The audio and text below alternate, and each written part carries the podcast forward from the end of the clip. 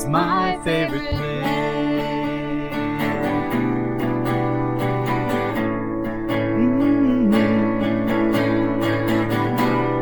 We know plays are bad, but this is the name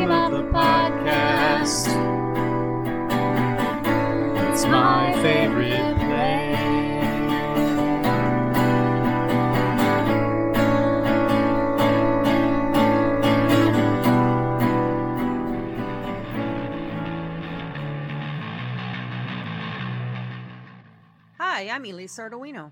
And I'm Jeffrey Todd Knuckles, and welcome to the first episode of My Favorite Plague.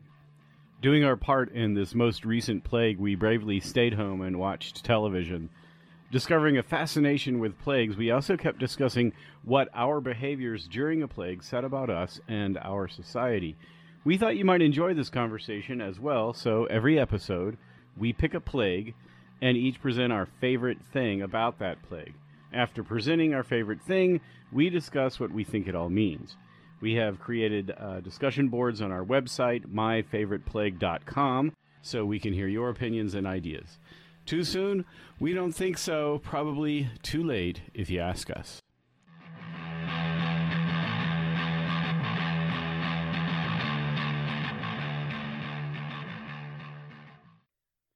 For our first episode, we need to acknowledge two people. Dr. Dorsey Armstrong was our inspiration for the podcast as we became obsessed with streaming her Great Courses series on the plague deep in the COVID pandemic. We've provided a link to her series on our website in the resources section.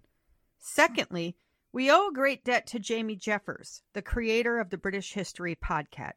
We shamelessly stole his funding model and his advice to get comfortable with doing it badly at first gives us the courage to forge ahead and hopefully get better. You can check out a link to his podcast and others we enjoy on myfavoriteplague.com. What plague is this? Hi, I'm Beth. Today we're here at the MFP talking about the Black Death, the big bad plague, the one that was such a big plague that you could actually just call it the plague. In its heyday, the Black Death killed 30 to 50% of the European population.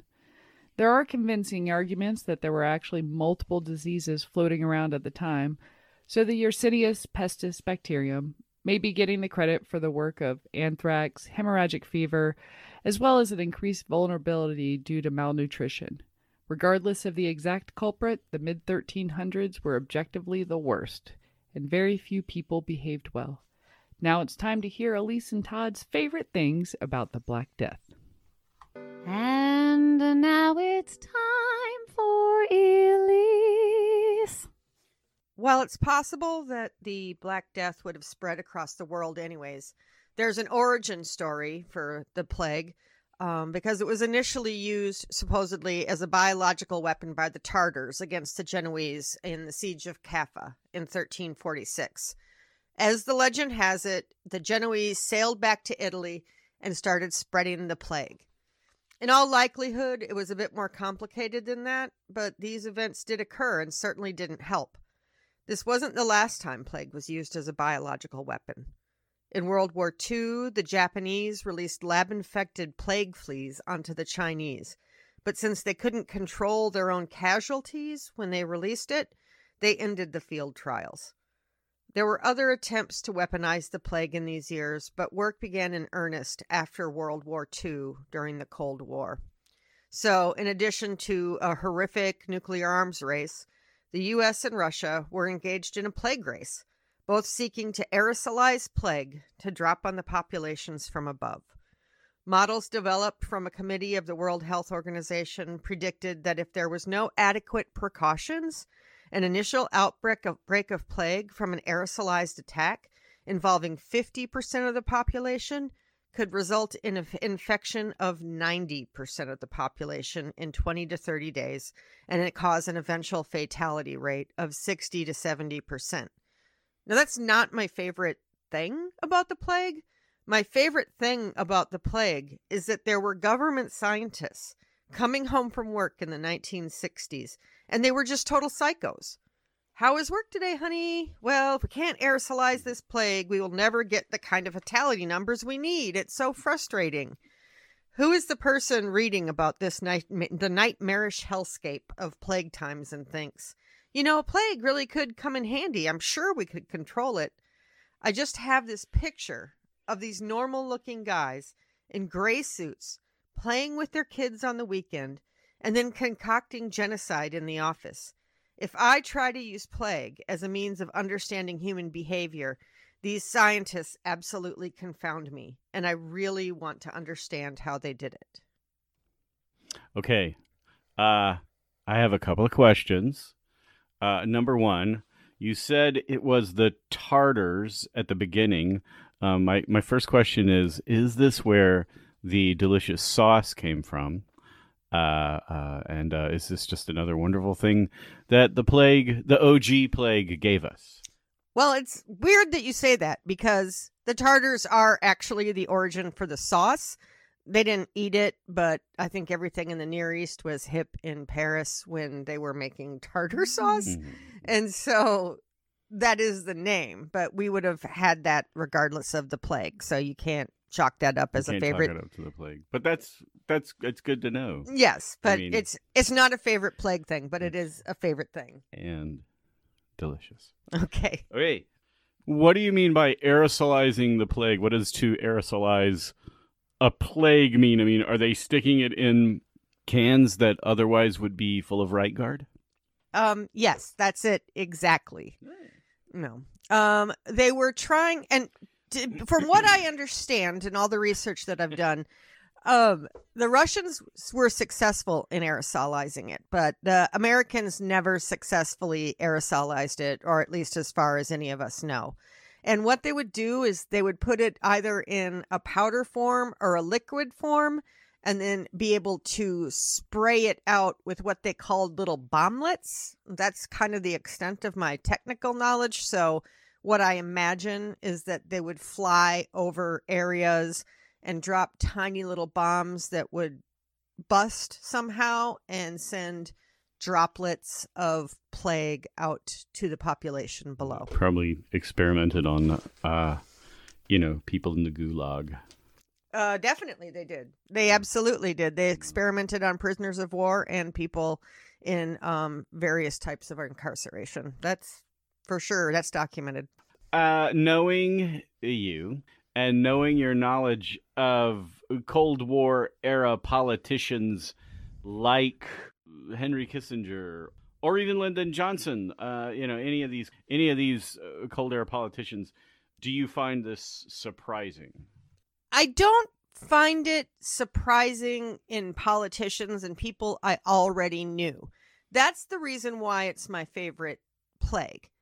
I find it You surprising. your favorite part of this plague? favorite part of this plague, yes. Okay, right. um i find it not the guys i know like these big characters like henry kissinger's got a lot to answer for i get it but these scientists that probably led normal lives and weren't trying to take control of office or conquer a whole nother country so they could be the leader they were just these scientist guys and i guess i can get there thinking that they just had a problem to solve and it was a pure scientific problem.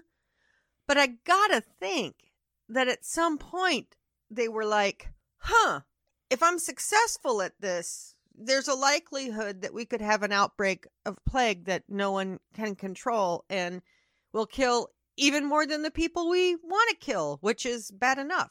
So it's not the leaders being bad. I guess it's just that I romanticize scientists, I guess, a little bit to have brains. Yeah.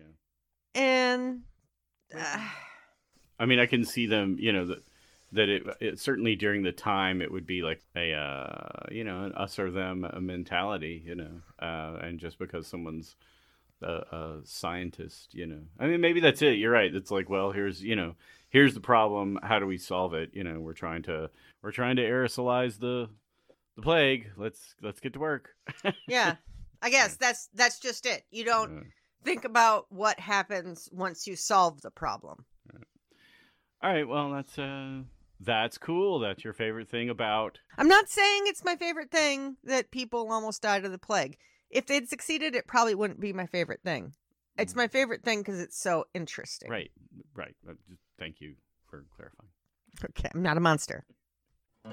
And now it's time for Todd. My favorite thing about the plague uh, is the flagellant movement. If you haven't heard of them, they were a group of people all throughout Europe, but primarily in Germany, who traveled from village to dell during the, the Great Plague to make a public spectacle of beating themselves bloody. Now, the belief system behind this movement was the idea that the plague occurred because people hadn't suffered as Christ had suffered on the cross, and, and, they took this suffering on for humanity. Now, that's kind of a Reader's Digest version. If you want a clear um, description of the flagellant program, uh, and if you're really interested, I would recommend uh, Dorsey Armstrong. She has an excellent account of the flagellants in episode 14 of her course on the Black Plague, and we have a link on our website. So, basically this is how how it would go down. Large groups would spontaneously enter a medieval town singing religious songs and then proceed to the church and lock themselves in. They would then burst out wearing loincloths or uh, some sort of something like very much like a loincloth. They would prostrate themselves either in the form of a cross or a representation of their worst sin which is interesting i don't know how they did that uh, at the entrances of the church and begin whipping either themselves or other members of the group. Um, so the whip was constructed with a stick that had uh, three leather thongs attached, three or four leather thongs attached to it. And uh, woven into the leather were needles or barbs in the shape of a cross. In case you're interested, we have provided a link to flagellant art on the resources page of the website so you can see images of these whips uh, personal account uh, uh, from the time by a gentleman named Fritz Klosner said that, said, stated that blood would splatter the walls. Now, this movement went on for about a year, but eventually lost support from the church because flagellants began to take on the role of a preacher, and this was viewed as undermining the authority of the church. Of course, it was. After a while, even the towns became disenchanted disenchanted with the flagellants because children would run off to join them like the Pied Piper, and eventually they were excommunicated. So essentially, the Pope put the kibosh on the whole party. I'm fascinated with any sort of mass psychosis event, especially one in which a large group of people convince themselves of something that I find wholly other, wholly unbelievable. So something that's analogous would be uh, like an event that would be something that has happened in our lifetime, something that's current. Not too long ago, several people gathered in Dallas, believing that JFK Jr., the deceased JFK Jr., was going to return and he would endorse Donald Trump for president. I guess I just don't understand how they convince themselves that this is the thing that's going to, to, to fix everything yeah, so that's that's my favorite thing about the OG plague. I guess I have a couple of questions. Okay. Um, the first question is, I mean, I get that the Pope started not liking it and the town started not liking it. But based on our experience with COVID, do you think that part of the reason it died out that was it traveling during a pandemic and weakening your immune system by beating the crap out of yourself may have made people die? Well, uh, probably. I mean, you know, maybe maybe that's that could be it. But they, it seems like I, w- I would imagine that that you know with someone as thorough as Dorsey Armstrong that that would be recorded somewhere. That another reason is hey they just all started dying off as well. I don't you don't see that anywhere. I mean, it could be somewhere and no one's mentioned it. It seems highly possible. Seems right. I mean, you're we're walking around with open wounds and the black plague out there. Seems like you know, that's not a good idea. Right. So, yeah. It's not recommended by the Yeah, CDC. by the- yeah, there you go. So I want you. So you said it's totally other than you, but I you've a really for you, but it's you've a really good imagination. So if you had to put yourself in the mindset of one of these people, what do you think it would be like being a member of this group? Well, I imagine, like any other group, it's a sense of belonging, and, also probably you know a sense of purpose, a sense of belonging, and and uh, and I would imagine that they probably took care of you as well. You know, if you as you traveled from town to town, and what you did, you know, they they were like, all right, now it's time for, you know, potato soup, or here's a leaf of cabbage. or whatever it is that they gave you Right. you know like any other group that's why people join any group is a sense of belonging and, and probably also a sense of of uh of of you know contact with other and camaraderie I mean, I I not guess groups are bad folks we love groups Right, right.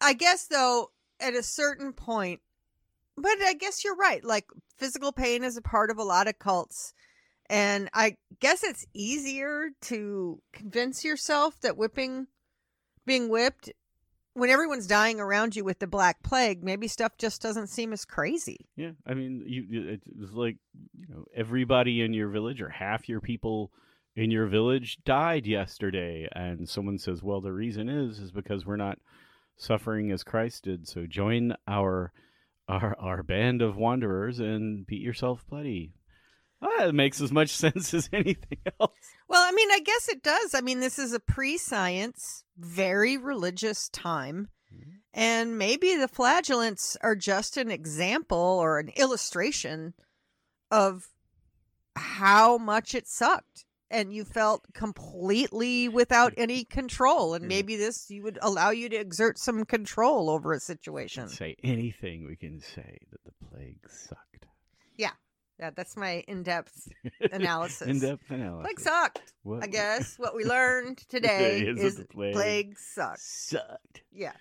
But it sucked enough that you were willing to travel from town to town getting beaten with barbs until the blood spattered on the wall. yeah You need a And- measure measuring stick of Yeah. suckiness. Oh yeah, but also you know who knows? Maybe there was some kind of uh, mental catharsis. Like maybe you felt something. You know, like I did Hmm. something. You know, like instead of just sitting there watching people dying, you did something that was, you know, uh, absolutely. Uh, I don't know. Self-sacrificing Self-sacrificing, and There you go, probably felt productive. Yeah. I mean, And, you know, yeah. a flair for the old dramatic, a little bit of vaudeville, you know, a little entertainment. yeah. Huh. Well, that makes sense. I get it. Okay. Is that all your questions? Those are all my questions for right now. Okay. I'll wake you up at 3 a.m. with more. Okay. All right. What does it all mean? What does it all mean? What does it all mean now? What does it all mean? What does it all mean? What does it all mean now? In order to bring everything together for the what does it all mean section of the podcast, I think the obvious leap is that both the flagellants and the Cold War scientists were seeking to gain control over the plague. I don't think that's a crazy impulse. I think that's probably a good idea if you're faced with catastrophic death and despair during a horrible event. Trying to get some control over it is a good response. Sure. Why not? I think the scientists were using 20th century science and techniques to to gain control over use the plague as a weapon and the flagellants were using, you know, violence and spectacle to uh to tell everyone that you had to have penance to stop the plague. So eventually you you know, both of them were going in the direction of controlling and or stopping the plague. Yeah. Where I think it all went wrong for them is that I think they became both groups more interested in the big sexy solution rather than a reasonable thought out solution. They wanted this big, quick or not necessarily quick, but big exciting fix. I think the, the the scientists clearly wanted some kind of Sean Connery James Bond uh, plague pellet that you would throw in the submarine and escape on your jetpack.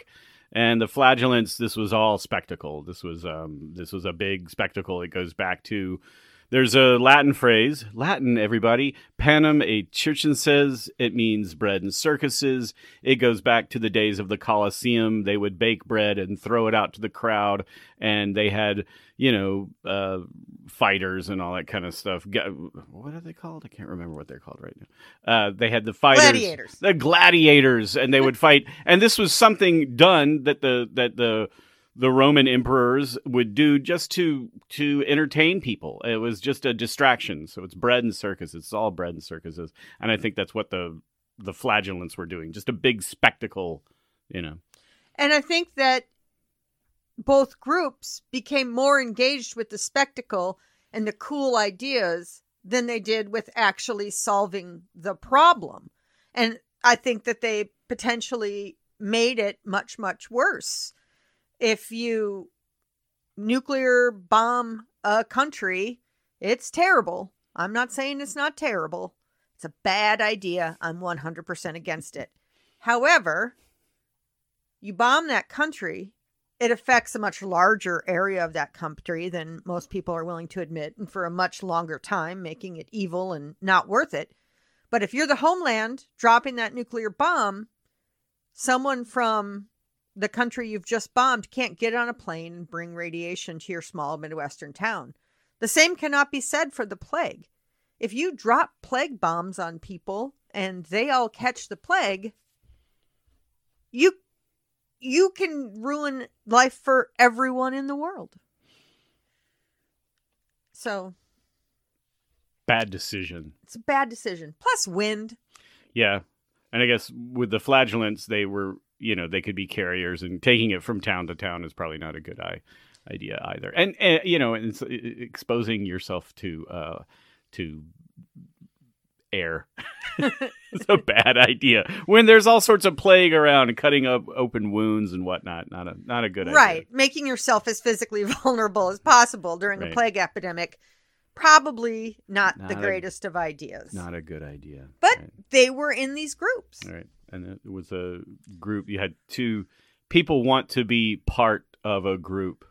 People want to be part of a group that's doing something. I can't imagine the kind of paranoia that the 20th century uh, Cold War scientists were experiencing. Um, that's a group. It's probably a very tight knit group of people, and of people I think that probably were convinced that they had the right idea and that they knew the right thing to do, and so the best and thing to do. They were smart enough to do it Right. And the flagellants were definitely convinced that this was the best way was to pay penance um, you know, to God and, and that this was the best way to do we had to do something. The reason why we're suffering is because we're not suffering the way Christ suffered on the cross. And so let's this is a solution, you know. So you join that group, you're doing something. And in that process, you cut yourself off to external ideas, or if you do hear external ideas, you don't give them as much credence as you do for people within the group. The closer, more closely knit the group becomes, the more intensely you interact, the more severe and dramatic your solutions, the less you pull back and take in outside ideas and reflect on the worthwhileness of the whole mission. Worthwhileness. Yeah, it's a new word I invented. There we are. Heard it here. Right. But I, I think that happens. You get in this group think mentality and you don't question what you're doing the longer and closer the group comes together. So nuclear bombing is bad. Just to underline, nuclear bombing is bad. Yes, and, that's and, what I said. And group groups are bad. Just to underline, uh, groups aren't bad. But when you are in a tight knit group, as we saw in COVID, particularly on the internet, you have to be able to pull out and take a look at the bigger picture. And I think that when there's a plague, people don't aren't very good at doing that. I think that they they they get closer and closer because they're scared. Agreed. so, we would really love to hear what you think it all means. And you can do that by becoming a member, going to myfavoriteplague.com becoming a member and joining our discussion board on what do you think it all means. We would love to engage with you and hear what you have to say about that. And maybe we can bring back your ideas in one of the members only podcasts. Right. Do it. okay. Thank you very much.